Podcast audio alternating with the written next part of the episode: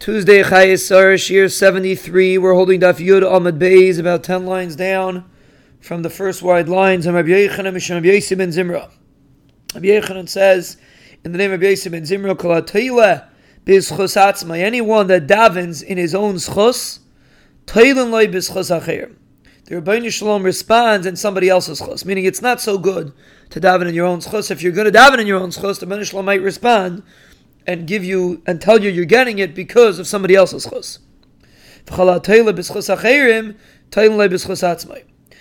that's taila his tefillah and the chus of others, then the the, the Rebbeinu Shalom will respond and be tailored in his chus. And the Gemara gives examples. Moshe Talib is chus hachem. Moshe ben daven, he davened in the chus of the others. Shenemar zechoyer la'avram nitzchak v'disol avadecha. He davened in the chus of the Avis. Therefore, Talib is chus atzma. Therefore, the Rebbeinu Shalom was tailored in his chus. Shenemar v'yem el hashmidam. Rebbeinu Shalom said he's going to Achmal San destroy Klai. So, lule Moshe bechiroi amad ba'peretz lefanav. If not, then Moshe Rabbeinu stood up ba'peretz in the uh, by the pirza, by the problem. Lahoshiv chamose mehashches to turn back the anger from destroying. So you see that the pasuk can tell him describes that Moshe Rabbeinu himself saved Klai. So the reason why it's Talai b'schasatzmai is because Moshe davened in the schus of the Avis.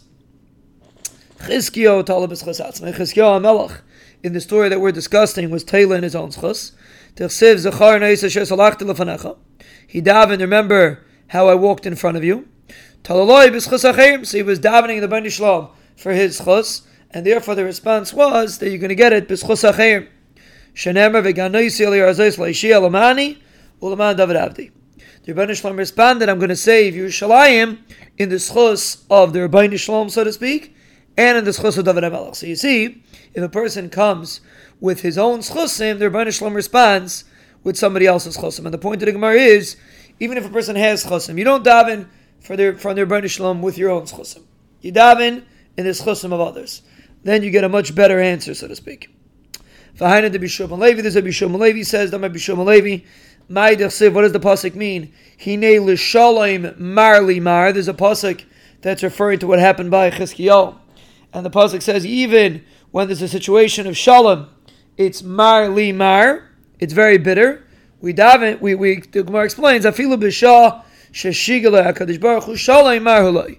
Even when the Rebbeinu Shalom sent shalom, so to speak, he gave a bracha to Chizkiyahu. Was still bitter because Chizkiyahu davened b'schus atzmai. The Rebbeinu Shalom responded So you see that a person should always daven and not. This concludes today's piece. Please try to review now twice, and then during the rest of the day, try to do two more times. And then tomorrow morning, before learning the new piece, please review this one more time.